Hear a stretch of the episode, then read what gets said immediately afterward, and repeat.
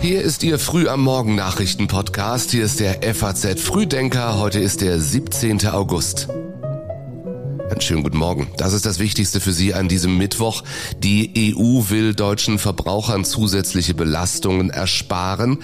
Deutschlands größter Gasimporteur stellt seine Halbjahreszahlen vor. Die Flusspegel sinken, die Sorgen steigen und die Deutsche Fußball Liga bittet zur Generalversammlung. Vorher noch, wie immer, die Meldungen dieser Nacht in Schlagzeilen. Trauer um Wolfgang Petersen. Der deutsche Hollywood-Regisseur drehte Filme wie Das Boot, Outbreak oder Air Force One. Nun ist er an Krebs gestorben im Alter von einundachtzig Jahren. U S-Präsident Biden hat ein Gesetzespaket über Milliardeninvestitionen in den Klimaschutz und in den Sozialbereich unterzeichnet. Er sprach von einem der bedeutendsten Gesetze in der Geschichte der U S A. Und Gina Lückenkämper ist die schnellste Frau Europas. Sensationell sprintet sie über hundert Meter, holt sich am Abend den E M-Titel. Gold gibt es auch im Zehnkampf für Niklas Kaul. Den F A Z-Frühdenker-Newsletter hat Patrick Schleirett geschrieben. Ich bin Jan Malte Andresen. Danke, dass Sie diesen Mittwoch mit uns beginnen. Wem helfen die Entlastungspakete? Wer soll angesichts der steigenden Energiekosten um wie viel entlastet werden? Auf seiner Schwedenreise gestern sagt Kanzler Scholz noch einmal: Wir haben schon zwei große Entlastungspakete auf den Weg gebracht mit zusammen dreißig Milliarden Euro Umfang.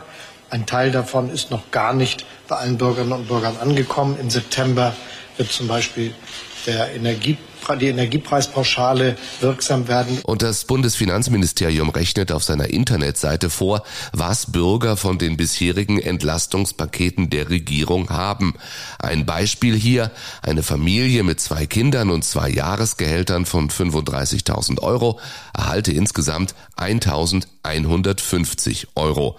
Ob die Entlastungen die steigenden Preise ausgleichen, das wird von Fall zu Fall jedoch unterschiedlich sein, je nachdem, wie viel Gas man verbraucht, wie gut die Wohnung saniert ist und ob man ein Auto hat. Aber wir wollen mehr machen und auch darüber wird es schnelle Entscheidungen seitens der Regierung geben, die wir dem Parlament dann vorlegen werden. Beispiel Wohngeldreform. Parteiübergreifend wird das Wohngeld als Instrument gelobt, das zielgerichtet helfen könne.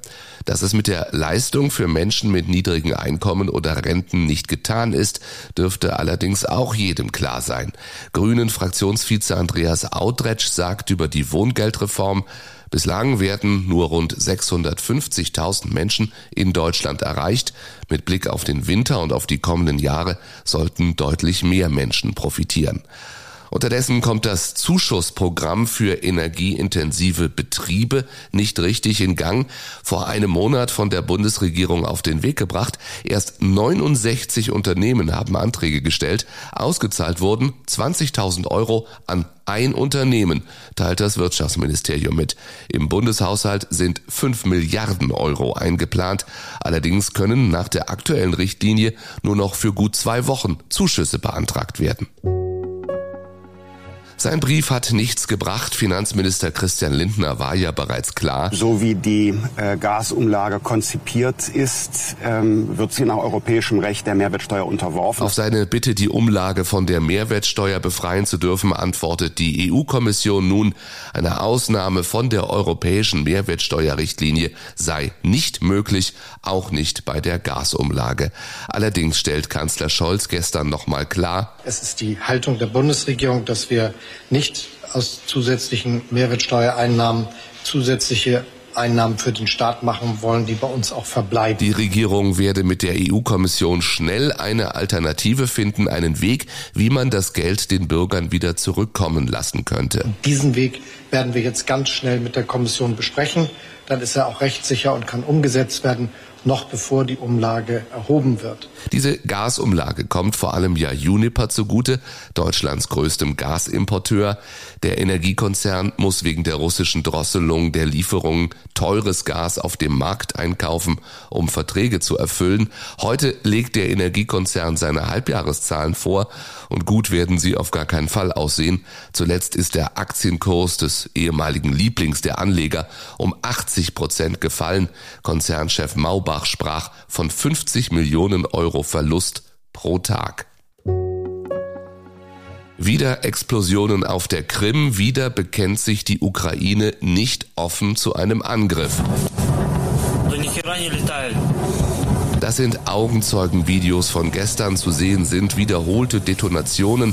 Betroffen ist das Munitionslager in Asowskoje auf der Krim. Das russische Verteidigungsministerium sprach nach diesen Explosionen von einem Sabotageakt. Die New York Times berichtet unter Berufung auf einen ungenannten ukrainischen Beamten, diese Explosion seien das Werk einer Eliteeinheit der ukrainischen Armee. Die Explosionen beschädigten auch die Eisenbahnstrecke, die die Krim mit Russland verbindet. Außerdem soll es Explosionen auf einem Militärflughafen und einen Brand in einem Umspannwerk gegeben haben. In den sozialen Medien wird von langen Schlangen von Touristen an den Bahnhöfen berichtet, die die Krim verlassen wollen. Ungewöhnlich hoch soll auch die Auslastung der Brücke zum russischen Festland sein. Die Flusspegel sinken, die Sorgen steigen. Die Unternehmen stellen sich auf das Schlimmste ein, sagt Holger Lösch, Hauptgeschäftsführer des Bundesverbands der deutschen Industrie. Und er meint die Folgen der niedrigen Pegelstände am Rhein. Es sei nur eine Frage der Zeit, bis Anlagen in der chemischen oder Stahlindustrie abgeschaltet werden, Mineralöle und Baustoffe ihr Ziel nicht erreichen oder Großraum- und Schwertransporte nicht mehr durchgeführt werden können. Mögliche Folgen: Lieferengpässe, gedrosselte Produktion oder sogar Kurzarbeit.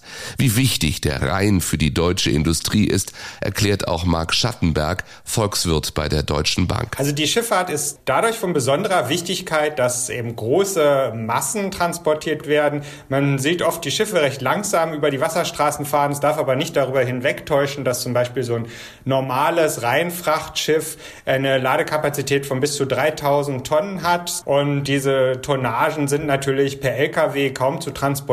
Und auf dem Rhein ist keine Besserung in Sicht. Zwar erwartet das Wasserstraßen- und Schifffahrtsamt für die nächsten Tage eine kleine Welle mit leicht steigenden Pegelständen, allerdings ohne eine grundlegende Trendwende. Außergewöhnlich ist, dass die Tiefstände am Rhein schon im Sommer und damit sehr früh im Jahr erreicht werden. Und vom Rhein zum nächsten Sorgenfluss, der Oder. Noch immer ist die Ursache für das Fischsterben ein Rätsel. Ganz sicher weiß man bisher nur, was nicht der Grund ist. Hohe Werte für Schwermetalle wie Quecksilber zeigen sich nämlich in den Laborergebnissen des Brandenburger Umweltamtes nicht. Auf der Webseite des Landesumweltamts lässt sich ablesen, dass sich die Werte im Fluss vom siebten August an deutlich veränderten. So schnellten der Sauerstoffgehalt in die Höhe, der pH-Wert, die Trübung und die elektrische Leitfähigkeit des Wassers. Die Menge an Nitrat-Stickstoff fiel dagegen deutlich ab. Mit diesen Folgen Sascha Meyer vom B U N D, er ist Sprecher des Aktionsbündnisses Lebendige Oder, die mittlerweile ja alles andere als lebendig ist. Das Fischsterben geht jetzt über gut fünfhundert Kilometer und wir bekommen täglich Meldungen, dass mehrere Tonnen toter Fisch aus der Oder herausgeholt werden. Wir können überschlägig sagen, dass wir wahrscheinlich jetzt langsam von hundert Tonnen toten Fisch reden müssen. Und wir wissen noch nicht, wie viel Fisch überhaupt äh, einfach an den Grund des Flusses gesunken ist und was es auch mit den anderen Tieren macht. Die E U-Kommission bietet den Behörden in Deutschland und Polen ihre Unterstützung an.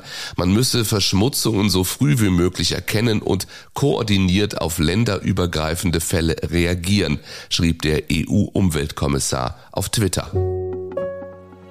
Die Deutsche Fußball Liga bittet ab heute zur Generalversammlung. Das neue Personal steht schon fest. Spannender ist die Frage nach der künftigen Ausrichtung der Liga. Sie müsse international deutlich attraktiver werden, sagt Eintracht Frankfurts Vorstandssprecher Axel Hellmann dem Kicker. Anderenfalls käme das Produkt Bundesliga dauerhaft in eine Abwärtsspirale. Bei der Generalversammlung der Deutschen Fußballliga heute in Dortmund will Hellmann ins Präsidium gewählt werden. Konkurrenz muss er nicht fürchten. Generell wird es kaum zu Kampfabstimmungen kommen. Weitaus mehr Brisanz als Personaldebatten birgt die Frage nach der künftigen Ausrichtung. Die fünfzig plus eins Regel soll bleiben. Dafür sind strategische Partnerschaften im Gespräch. Hellmann bringt im Kicker ein globales Bewegtbildangebot ins Spiel. Er sagt, wir sind sind es gewohnt, ein Spiel neunzig Minuten linear und voll konzentriert zu schauen. Das wird aber alleine nicht mehr das Format der Zukunft sein. Zitat Ende. Beim ersten F C Köln experimentierte man im Testspiel gegen den A C Mailand zuletzt gar mit Bodycams für die Spieler. Denkbar wären also auch Fußballclips für die sozialen Medien auf wenige Sekunden komprimiert. Traditionalisten dürfte das sicher nicht gefallen. Wir haben die Meldungen des Morgens auf gut zehn Minuten komprimiert. Hier sind noch ein paar Online-Tipps. Auf f a z punkt net lesen Sie in der Politik, warum Deutschland Eurofighter nach Australien und Ostasien schickt. Im Feuilleton geht es um das Systemversagen im Fall Schlesinger. Und die Technik meint, akuter Gasmangel ist womöglich noch unser kleinstes Problem. Wir hören uns, wenn Sie mögen, morgen früh wieder. Spätestens um sechs ist dieser Podcast immer online. Bis dahin einen schönen Mittwoch für Sie alle. Machen Sie es gut.